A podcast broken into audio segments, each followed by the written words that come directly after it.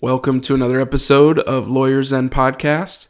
I'm Patrick Barnes. I'm your host, and I'm uh, a practicing attorney in Tampa, Florida. I'm also the owner of Legal Flow Consulting. Feel free to reach uh, me at my email, patrick at legalflowconsulting.com, or go to my website, www.legalflowconsulting.com. I'd love to hear some feedback on, on what everyone thinks of the podcast. What are some topics we could cover moving forward? Is there any topic you want us to delve further into that we've already talked about? Today, we are talking about the importance of peer to peer support in the legal profession, and we'll be talking with a gentleman named Juan Bacigalupi, who is a, a former attorney um, that now runs a nonprofit called Legal Mind Society.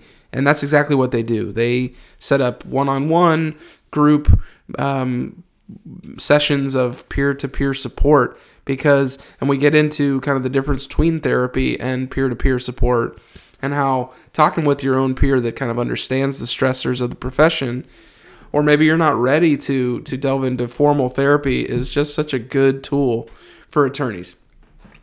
In addition to talking with Juan, we have a special guest host. My dad, who you may uh, remember from the first episode, is uh, in town.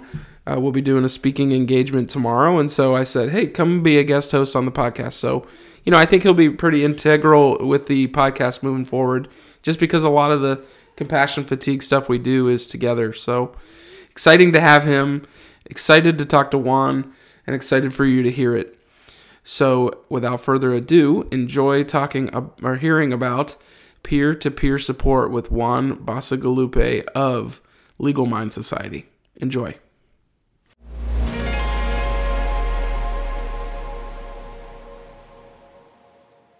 Okay, we are sitting here with Juan Bacigalupi.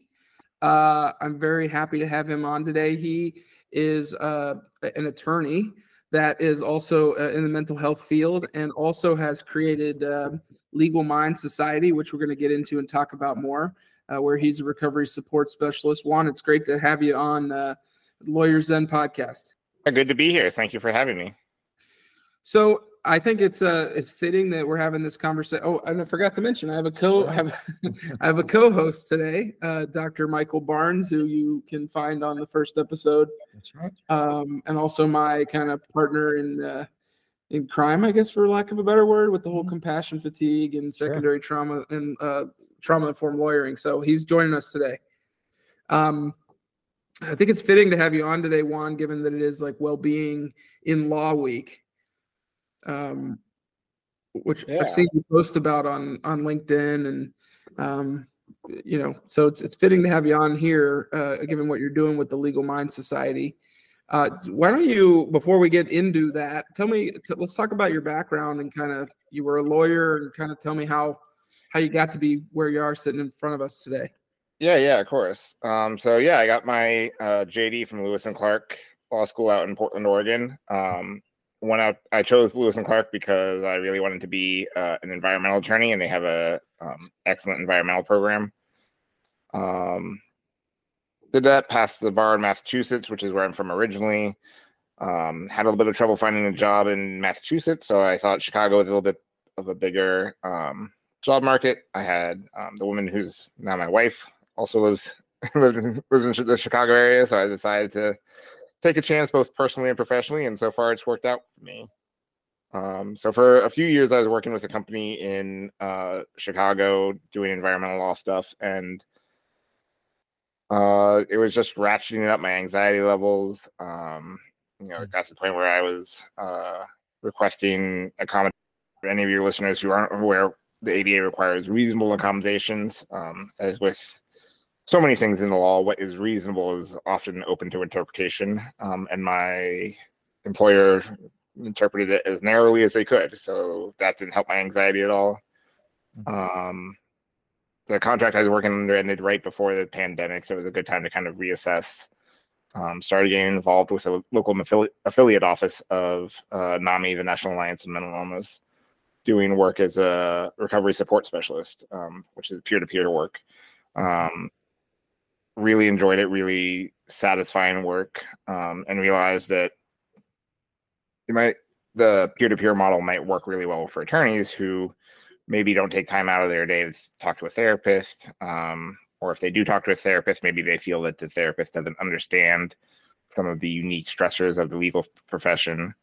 Um, so that led me to create the legal mind society um, with the goal of educating lawyers about mental health issues and also providing peer support to lawyers who are experiencing mental health issues that can come from compassion fatigue um, come from you know their own issues. A lot of some attorneys um, go into law school already struggling with mental health issues or addiction. Um, you know, so there's a lot of different roads that might lead to that point, um, and we're here to help support them as they're trying to get back on track. That's awesome. Um, and and obviously, if there's you know, if we don't have to get too personal, but if I because I also struggle with anxiety my whole life um, and and I agree that the legal profession ratcheted that up. It's just it's just what happens when you're in a, a stress inducing environment, and we've talked about that a lot. Um, let me ask you ask you. I mean, did you have anxiety prior to going to law school? Yeah, I mean, I don't think I realized what it is. You know, I think that's one of the really insidious things about mental health conditions is you don't understand that it's not normal to be having a hard time getting out of bed because of depression or you know to be social interactions um, because of your anxiety. You just feel like that's how you are. Um, you know, so I think my symptoms probably started in high school. Mm-hmm. Um, you know, looking back on it, knowing what I know now, uh, but I didn't actually start seeing a, a, therapist until second year of law school. Mm-hmm. Um, so I definitely had issues that I was ignoring. Um, you know, all the way through one L year, all the way through until second year when I finally started seeing someone. So, how did you feel like law school? Did you feel like the magnification of that anxiety took off during law school? Yeah, yeah. Um, a classmate of mine actually put it the best way ever. She said, "Law school is a, a terrible psychological experiment where you take a bunch of type A personalities and lock them in a room together for three years and literally grade them against one another." so true. Yeah, and, and yeah, definitely magnify the anxiety a little bit. Yeah, and the Socratic method, and, and never any other way they can torture you. Yeah, yeah, and I mean, you know, I remember my property law professor sometimes would just drill down on a case that you were briefing until you finally got to the point that you didn't know an answer. Right. You know, and that really shakes your your confidence when you're already dealing with anxiety and all the stressors of you know 200 pages pages of case law reading every night and all that. Mm-hmm. Yeah. So I I um I've talked about it on the podcast. I'm pretty open about it, but I I got hit by a car when I was 5 mm-hmm. Um, had a near death experience, broke femur, lacerated liver, kidney. Um, and so I think I've had anxiety probably since I was a kid. And, but like you said, you don't know what it is. It's just the way. It's just it's just how you are, right? And until you kind of find a thing for it. Um, but I do feel like mine kind of also magnified in law school based on everything you're saying, which is just it's it's a tough environment, right? And it's meant to find out who can rise to the top and who can't cut it. So um so yeah, I think we share similar experiences in that. Um yeah. so so tell me about uh, well so like you said that and I was interested I wanted to dig a little deeper on you said your employer kind of did the bare minimum. So I'm going to assume that you brought to their attention that you were struggling with this. Yep. Yep. Yeah. So I brought to uh, to their attention the anxiety and depression, um, along with documentation from my therapist recommending that. Um, so the accommodation I was seeking was to work from home two days out of the week. Mm-hmm.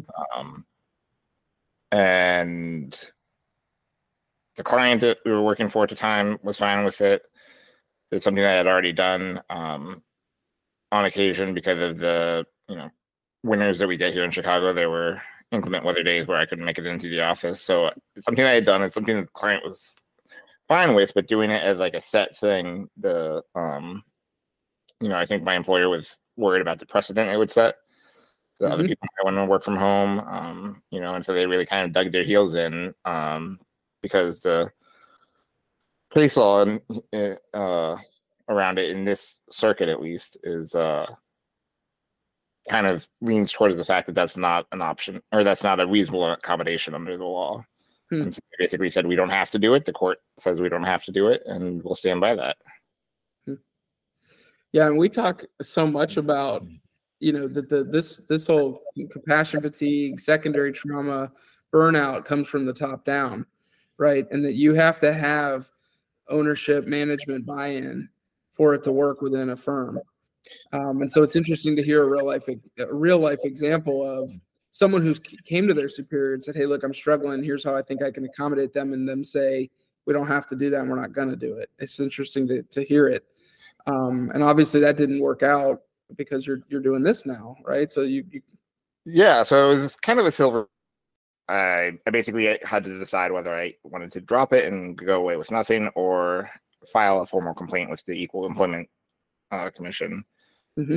um, and kind of go towards the lawsuit. Um, so in the middle of all of this, the contract that I was um, working under, the wasn't renewed. Um, so I kind of took it as a good time to just, you know, leave and on somewhat good terms and, you know, let yeah let let me uh you know go my separate way. Um, you know, and then you know, obviously none of us knew what was coming with the pandemic, but you know, it was kind of a good time for me to reassess where I wanted to go personally, where I wanted to go professionally. Right. Um, I had already been, you know, writing some blogs about mental health issues, and you know, really decided to dig into it more. Yeah, little did you know the two day at home requests would turn into a pandemic. Yeah, yeah, I was I was kind of laughing when the whole company had to go work from home right after right. I left, and they said that that couldn't happen, but yeah, it was. you know, little did they know too, I guess. It's really interesting. You know, so often people think of compassion fatigue as the trauma piece, the secondary trauma piece, but the uh, the other side of that is what we call organizational trauma and the policies and procedures, the decisions that are made, the way leadership manages and supervises cases like this, that is every bit as much of an impact um, to create compassion fatigue as the working with the traumatized clients and all of the other things. So I think it's a really good example of what we often talk about as organizational stressors that um, yeah absolutely. And you know a friend of mine he was um he worked in human resources for one of the big big law firms in downtown chicago. Um, they lost a one of their attorneys to suicide. Mm-hmm. Um, you know, and from the way he said it, it sounds like the firm, you know, even when they were presented with this, you know, tragedy right in front of them, you know, and I think that that's you you, you talked a minute ago about top down, you mm-hmm. know, an organizational trauma, and I, I I really think that that's what it is. Is you know the senior attorneys, the senior partners in these firms, um, you know, either they had to go through the grinder, so they want to turn it around on their junior associates, or they just don't know any better. Um, yeah. you know, I think a big part of it of what I'm trying to do with the Legal Mind Society is not just provide support, but also provide education. Yeah, it's like, and we talked about that too. Is like, you know, it, you're putting someone who has been through the compassion fatigue gauntlet themselves as an associate, as a junior, whatever, level they go to, then you're putting them in the top role, and now you're asking them to to have enough of that bandwidth for empathy and, and compassion to to turn around and change it but they don't have it because they went through it that they're going they're as traumatized as any of the rest of us. And so just because you you get to take a different hat off and you become a partner instead of an associate doesn't really change your brain. No and in you know it's interesting that you say that because i was reading something about active listening and and and trauma informed care and how big of a part that is yeah. of, of it. And um it was talking about how active listening is really a, a part of empathy mm-hmm. mm-hmm. and so many of these senior attorneys unfortunately don't have that you know they don't have the empathy to recognize these complaints or these struggles or well, listen listen to what's going on right in front of them well and if you think about if you take your biggest three issues of the day or the week or whatever when you get that opportunity to go talk with them and then so does the person in the office next to you and the office next to them and the office next to them and all of a sudden the 25 biggest issues of the office have been presented you only have so much bandwidth. So I, I'm not saying that. I guess we're not saying that partners are you know are the bad guys. They just they need to be as aware of where these stressors from an operational level as well as an organizational level come from in order for them to be okay and for them to have the bandwidth to deal with your your issues too. It's a real conundrum. Yeah, yeah, and I I think that you're important. It's important to say that you know, and we talk about big firms. Um, that tends to be the the very stressful um, situations. Obviously, you know, all the way yeah. down to solo practitioners can struggle with it too. Um, you know, and I, it, you know, it's it's something that we talk about the mental health issue in the legal field and how there really needs to be major change, you know, and that's not just you know how we talk about mental health, but also how the, the profession operates and how yeah. it, it, handles these situations when they do come up, you know, and maybe having because you're right, it might not be that the partners have the the bandwidth or the the skills to deal with this, but so maybe mm-hmm. having, you know, more more um, counselors available, maybe talking about that more. You know, some other solution outside of just expecting the pot the partner to manage a massive law firm and also a mental health crisis. Mm-hmm. Right. That's such a good point. Well, in family therapy, we talk uh, particularly about parents, as parents get, can't give their kids what they don't have, and that's really what we're kind of asking um, leaders in law firms to do is to um, if they if they haven't been taught that, how could they pass that on to their junior associates? And it's the self fulfilling prophecy mm-hmm. for the next generation and the next generation. Yeah. Yeah.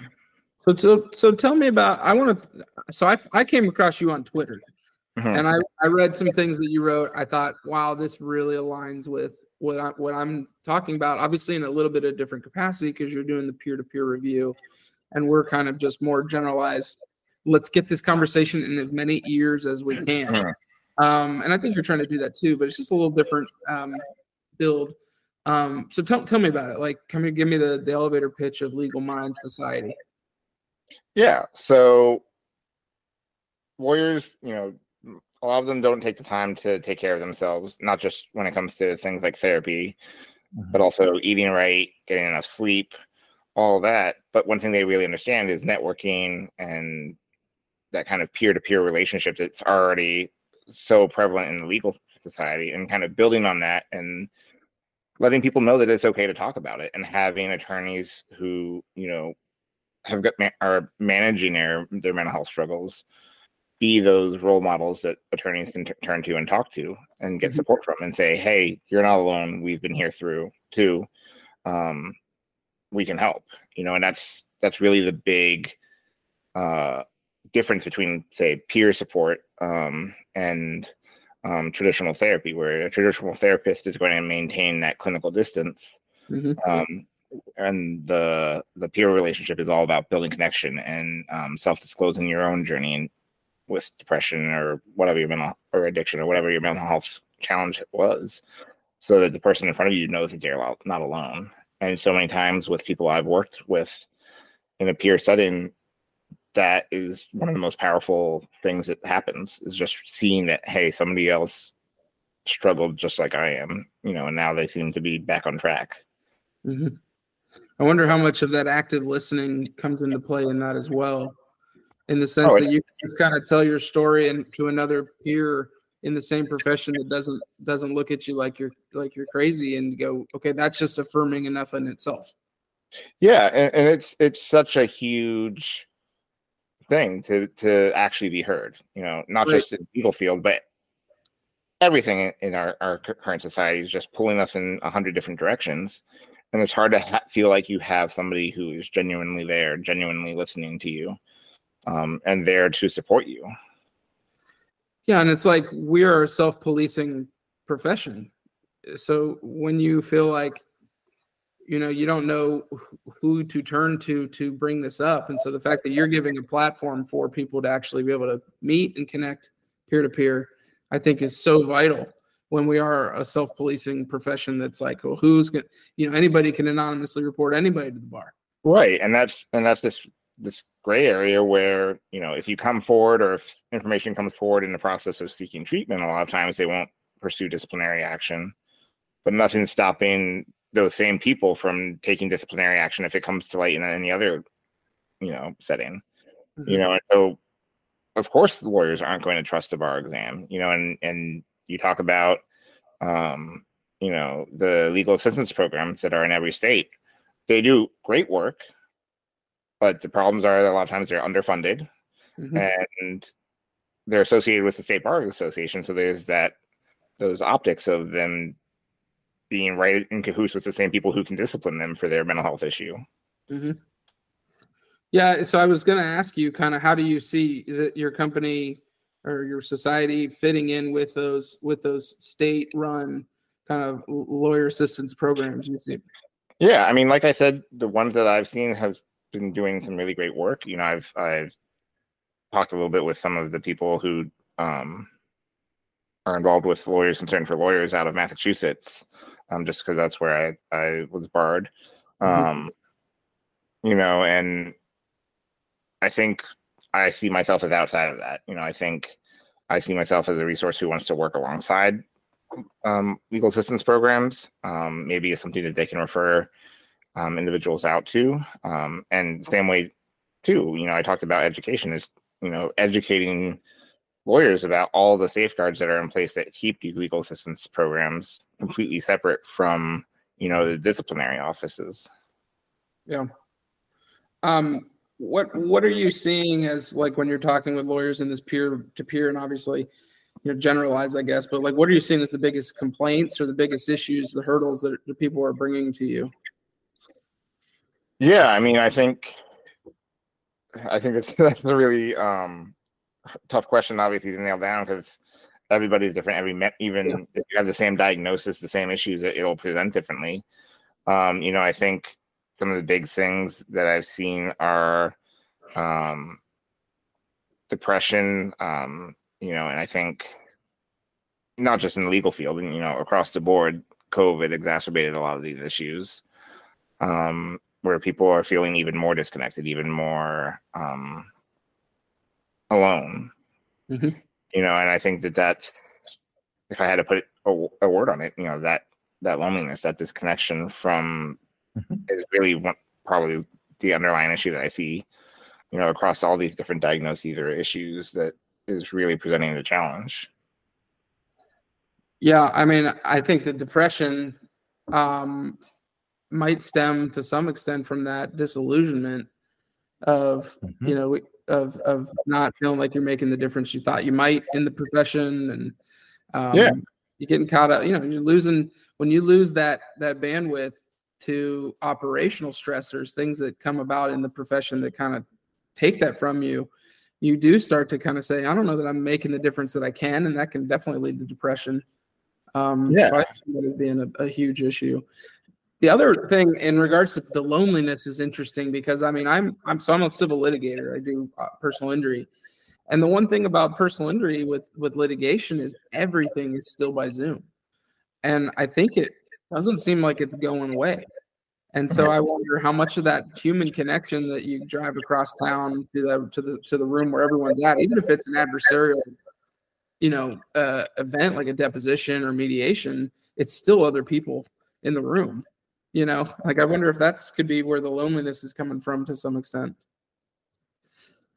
Be a part of it. You know, my wife is a teacher, my mom is also a teacher, and you know, when COVID first happened and when they were doing the remote learning, kids especially aren't designed to learn that way you know and i don't think we're designed to learn that way or function that way um, you know and there are definitely settings where you know especially with big organizations where zoom can help you know cut through cut down distances but you know for something like that where you used to be going across town for the deposition and now you're you know just sitting on your computer with zoom i think it makes a big difference mm-hmm.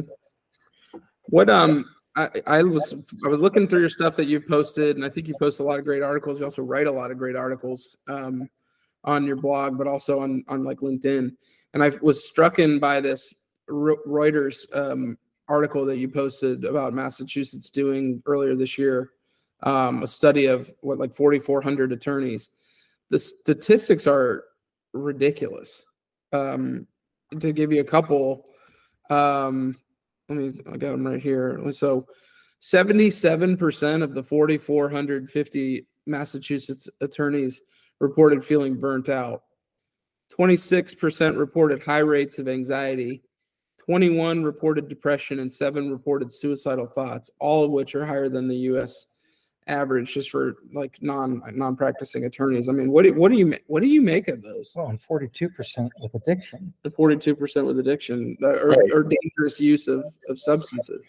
Yeah, um, you know, I think it's really a lot of these problems kind of feed on each other. Um, where you're starting to feel these feelings of anxiety or isolation or whatever, you feel like you can't talk to somebody. So many of us, you know, it's cliched for a reason. So many of us do self-medicate with drugs or alcohol, especially in a profession like the law, where so many, you know, networking events, so many conferences, you know, at the end of the conference, the happy hour have hmm you know so many you know firm firm parties and all, all that and yeah it's um you know it's it's kind of all these factors that really make it easy for people to develop these second these other you know these comorbid problems of uh um you know addiction or Everything revolves around alcohol. I mean, Yeah. something, if you really think about it. And like you said, all the conferences end in happy hours. All of the bar sections have have happy hours. It's like, and you go all the way back to. And I thought, you know, that same study said, or or maybe it was a different study, said that that young junior associates are the are the most susceptible to it, and it's because that's a learned habit in law school. Because all the law school uh, formals and you know all the different socials are all uh, at bars. yeah I think the other piece is for listeners, yeah, 45% is four times higher than the national average of addiction. And the, you know, that that's not just a learned behavior, that's self-medicating as well as part of that process. So that's a pretty significant number to try to grasp. Mhm. Yeah, and you know, I think we talk, you know, and it's great that you're doing this podcast. We need more people just to be having these conversations because, you know, I think right now it's some attorneys almost wear this as a badge of honor. This, you know, whole lifestyle of work, you know, billing 80 hours a week and sleeping four hours a night and, you know, going to the bar every, you know, finishing the day with- at, at your home bar every night, you know, all these different things. Yeah, work hard, play hard. I think that's an old guard too. Um, that's changing with with generationally. Yeah, it is. You know, I, Like- I do I do feel like younger attorneys are more open to this. And I do think some law schools have started to talk. Yeah, I mean, there's like that old school attorney that's like, if you're not doing 80 hours in the office a week, you're doing it wrong, you know, or you're lazy. And I think our generation is saying, I, I'm going to go out and embrace life. I can't do that. Right. Wow. And you um, know, the, you know, somebody I went to law school with, he took the winter off from practicing law and he worked at a ski resort, you know, because he really enjoyed being outdoors. That's Um, pretty you know, awesome. I was like, I, I I can definitely understand why that's attractive. So going back to Legal Mind Society, kind of walk me through. Let's say I'm an attorney that. it- First of all, is it is it just for your area in Illinois, or is it kind of nationwide? No. Where- any any um, attorney it's all done virtually um, through um, so the one-on-one sessions are done through docsuni which is a hipaa compliant um, telecommunication platform uh, for group sessions we would use zoom um, just because the privacy ex- expectations are a little different Mhm. um, but yeah anybody can reach out um, there's um, up until now we've had a, a, a what part of the website that you could schedule an appointment um, online. Um, I think we're going to change how that works. I feel like it's getting a little clunky. Mhm. So I think I'm going to kind of be revamping that. But you know, even if, regardless of how how you you do that, you can any at any time you can contact us through the website. You can email us at info at the Legal Mind Society, um, and we'll definitely set something up. Okay, and so let's just say I'm yeah. So I was gonna say that was gonna be my next question. And so if I'm a, an attorney that's struggling, I need if I come across your organization, I want to start. How what's the like? What step one is? Just go to the website and kind of Yeah, just- just reach out. call us, email us. Um, you know, let us know that you want to talk, and and we'll make sure that that happens. And so you can kind of choose between a group setting or a one-on-one. Yeah, and I and I mean,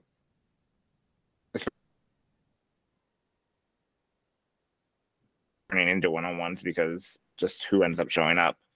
Um, you know, and and that's you know just kind of you know that's just kind of how it goes. And if you, people don't feel comfortable with a one-on-one session yet, I totally get it. Mhm. Um, you know, the thing about peer-led support is it's all about where meeting people where they are and you know letting them take their recovery and everything at their pace. You know, empowerment is a really big part of recovery. So letting them take the lead. I named the podcast Lawyers Zen because it's like kind of a, a little spin on on Buddhism and enlightenment. And I think that just like we talk about trauma informed, trauma informed, just being informed on like just the concept of operational organizational stressors, they're coming at you from both angles. They are unavoidable to some extent. So you have to equip yourself and take care of yourself to be able to mitigate and defend against them. And I think something like what you're doing, where it's peer review, where you have somebody who's kind of become aware of it, can at the very least inform someone else about it and what that can do for that person. Just just knowing it going into the day. Yeah, you know, and and you know, we make it very clear that peer support is not therapy. You know, Right. None of us are licensed therapists. Mhm. Um, you know, we have a couple on our board who help help uh advise us. But even though we're not that part of the recovery, we can definitely do some research search for you, help connect you with resources in your area. Um, that might be because I know from my own experience, sometimes the reason we're not seeing a therapist is it's just so hard to find one or even get a you know get an appointment to see one. There's so many of them have huge waiting lists, you know, and so that's the other side of peer support that I see so much room for growth is um, the fact that there's huge demand for mental health resources and not enough of it out there. Mhm. Is there a fee? Nope, it's all it's all free. Um, so if you feel like supporting us with a donation, we greatly appreciate it, but uh, it's certainly not required. Um, the services itself are completely free. Where do you where do you see it going? Like what what would be let's just say your five years is just to keep growing it and getting more volunteers and Yeah, yeah. I mean, I think I, being a peer recovery specialist myself, I think that's very near and dear to my heart, and I think that that needs to be an essential part of the organization. You know, what form that takes. You know, I think we'll always have one-on-ones, but I think that there's um, a lot of creative ways we can come at at connecting with people.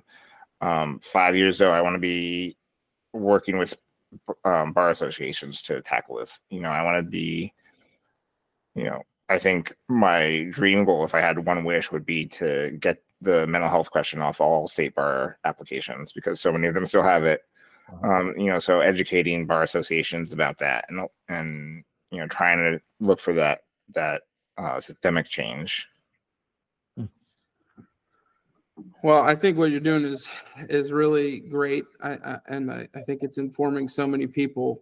Um, and if you can just you know make one attorney informed on kind of the things that we're dealing with uh, stress wise, then they can turn and tell one person, and et cetera, et cetera.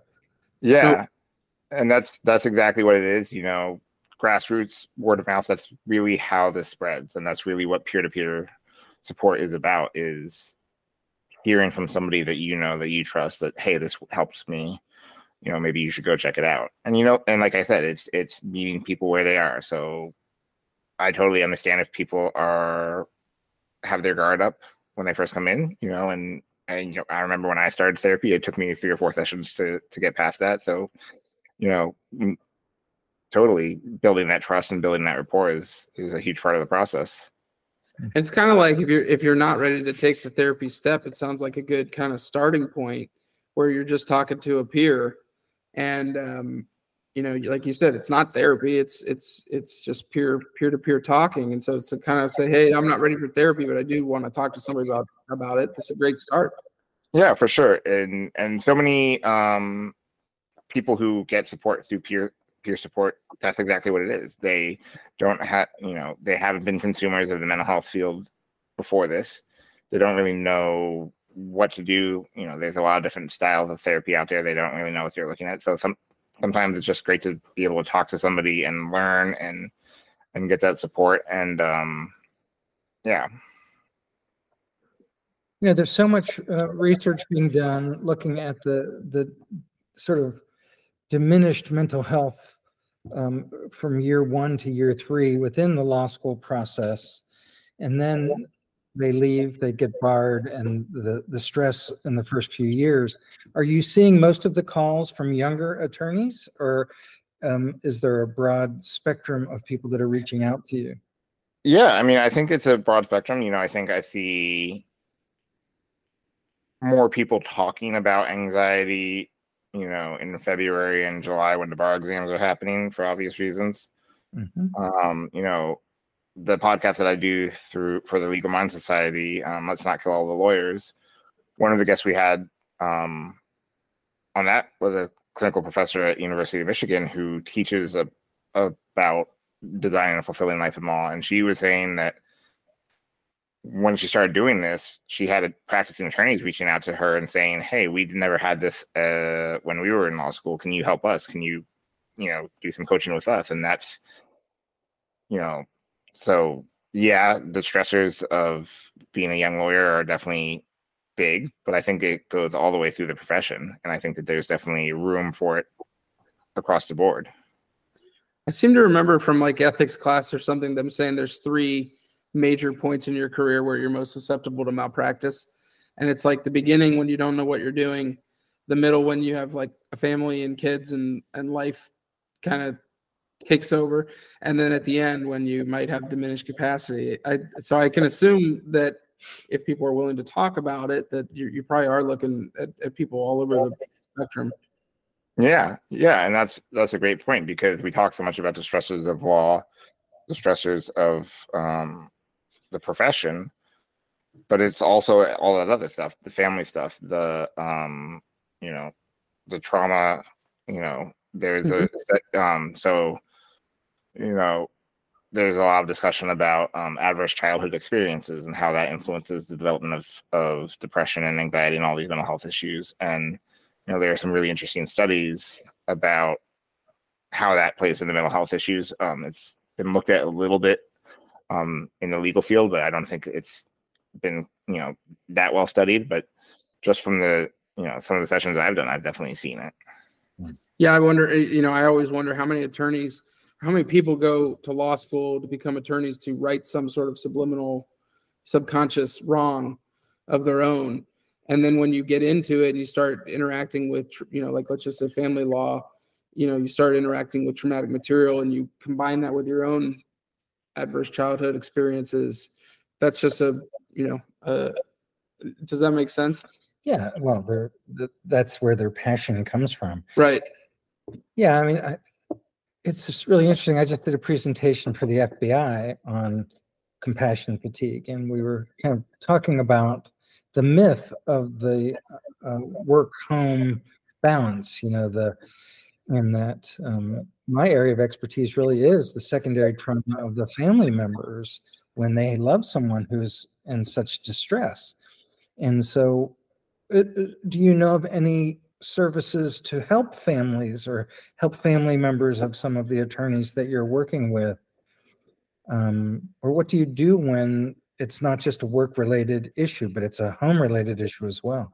Yeah, and that's a great question. Um, you know, unfortunately, the Legal Mind Society doesn't have quite the resources to handle that. There are some great organizations that do. Um, a lot of local chapters of the National Alliance of Mental Illness have what they call Family to Family, which is a program specifically Absolutely. for family support for teaching people uh, about how to, you know, how to relate to someone who's struggling with mental illness. Because, you know, even even in my own life, family, friends, people who care about me deeply they don't necessarily understand yep.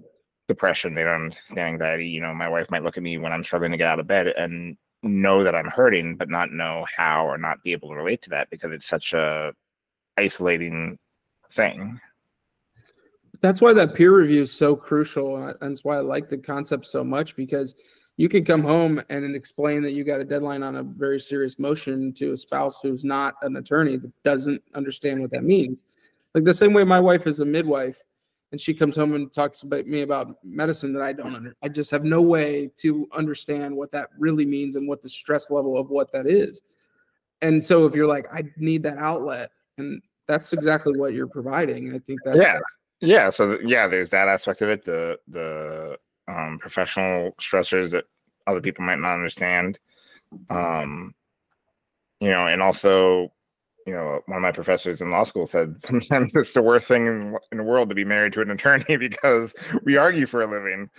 Um, you know, and I, I I think there's a grain of truth in that. Um, because we are, you know, law school really does kind of change how your your mind thinks, um, and how you how you process information. Um, you know, and that's something that's hard for people to understand, especially and then when you add in these other things like depression or anxiety or substance abuse. Um, so there are definitely resources that we can put toward, um, you know, refer family members to if they're struggling. Mm-hmm. Yeah, the, the, the other question is, um, you know, you listen to colleagues who are struggling every day.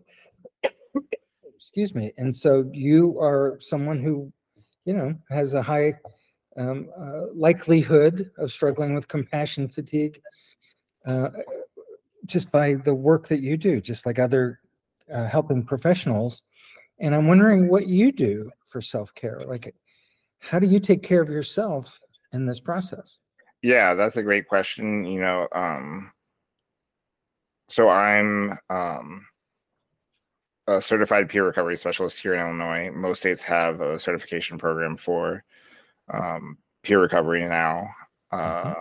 and a big part of the training is self care, is being mindful of that compassion fatigue and you know, even before I set up the Legal Mind Society, when I was doing um, peer support with the local NAMI affiliate, there were times that, um, you know, my coworkers would see it.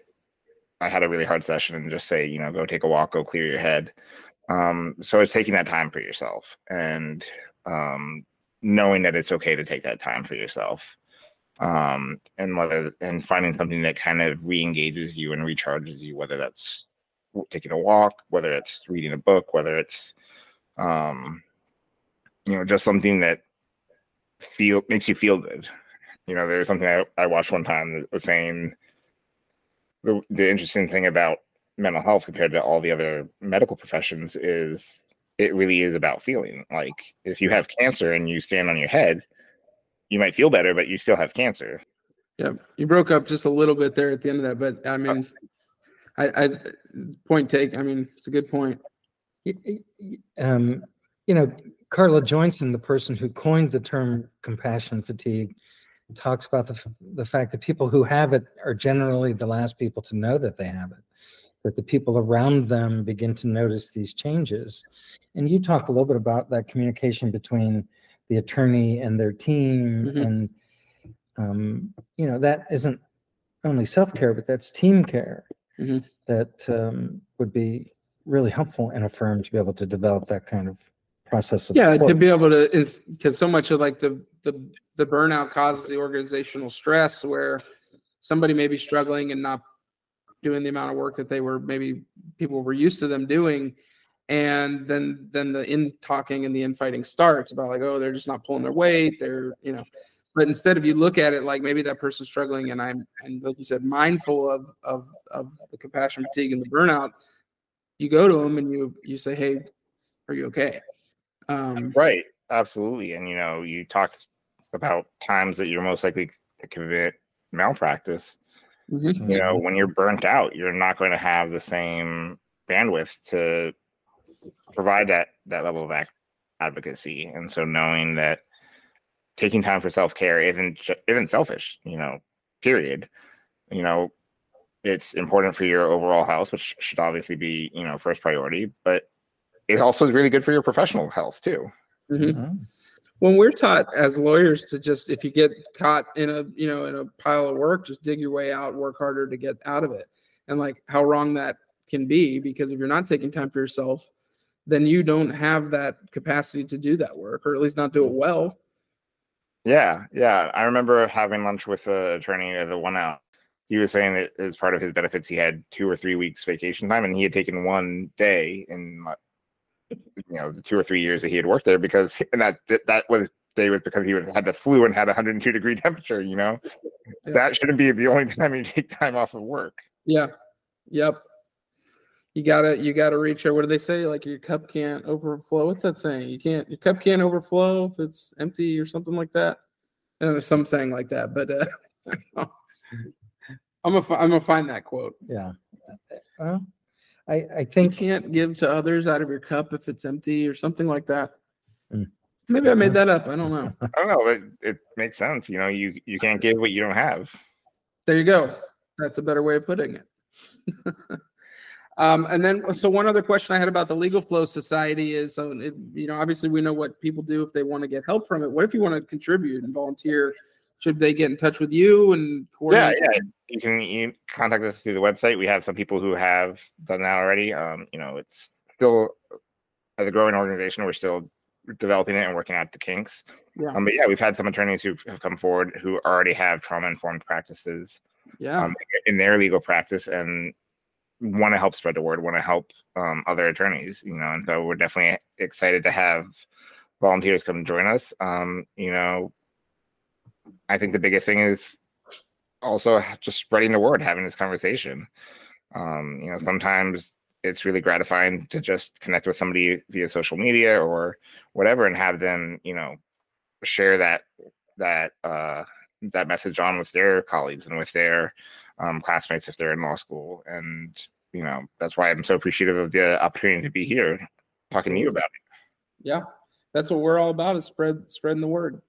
Um, and I think about a day when the the legal profession doesn't say, "Oh, that's an interesting concept." They say, "Oh, yeah, you're you're not trauma informed," Mhm. because if when that day comes, think of how much better it's going to be for employees, for attorneys, for for clients That's, uh, for judges, for everybody. I mean, so it, I I do think that the momentum is growing. More and more people are becoming aware of this concept, and and the conversation's not as wacky as it was even a couple years ago. I mean, when we, first, when we first started doing this, we we went to a, a trial lawyer association and got a booth like between we were between like you know like fancy X-ray, uh, you know, Yeah, yeah. and then like a accident reconstructionist, and then there's like the two of us, and we were like, can we just talk to you about a really interesting concept about about burnout and, tr- and trauma, you know, secondary trauma, and and we had some interesting conversations, but it was kind of like, let's just throw this, Mhm. let's throw this concept out and see if people kick us out of the event, which they Yeah. didn't. So.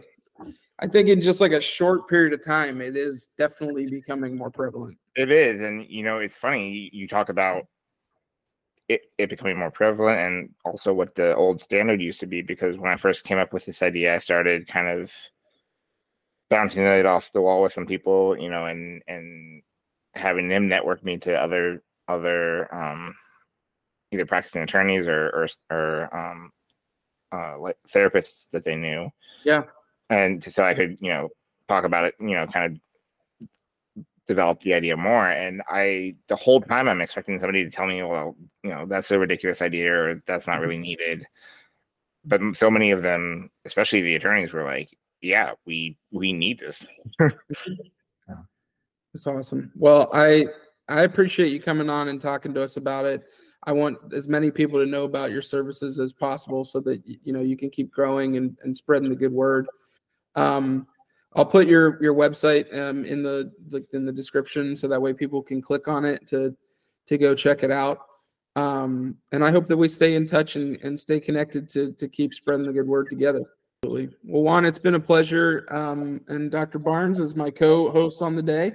Sure. I appreciate you coming on Yeah, it's- uh, and coming in from Colorado. Um, but uh, all right, so Juan, um, we will be in touch, and I, I really appreciate you you doing this. Nice Yeah, of meeting. you. course. Nice meeting you, and thank you again for having me.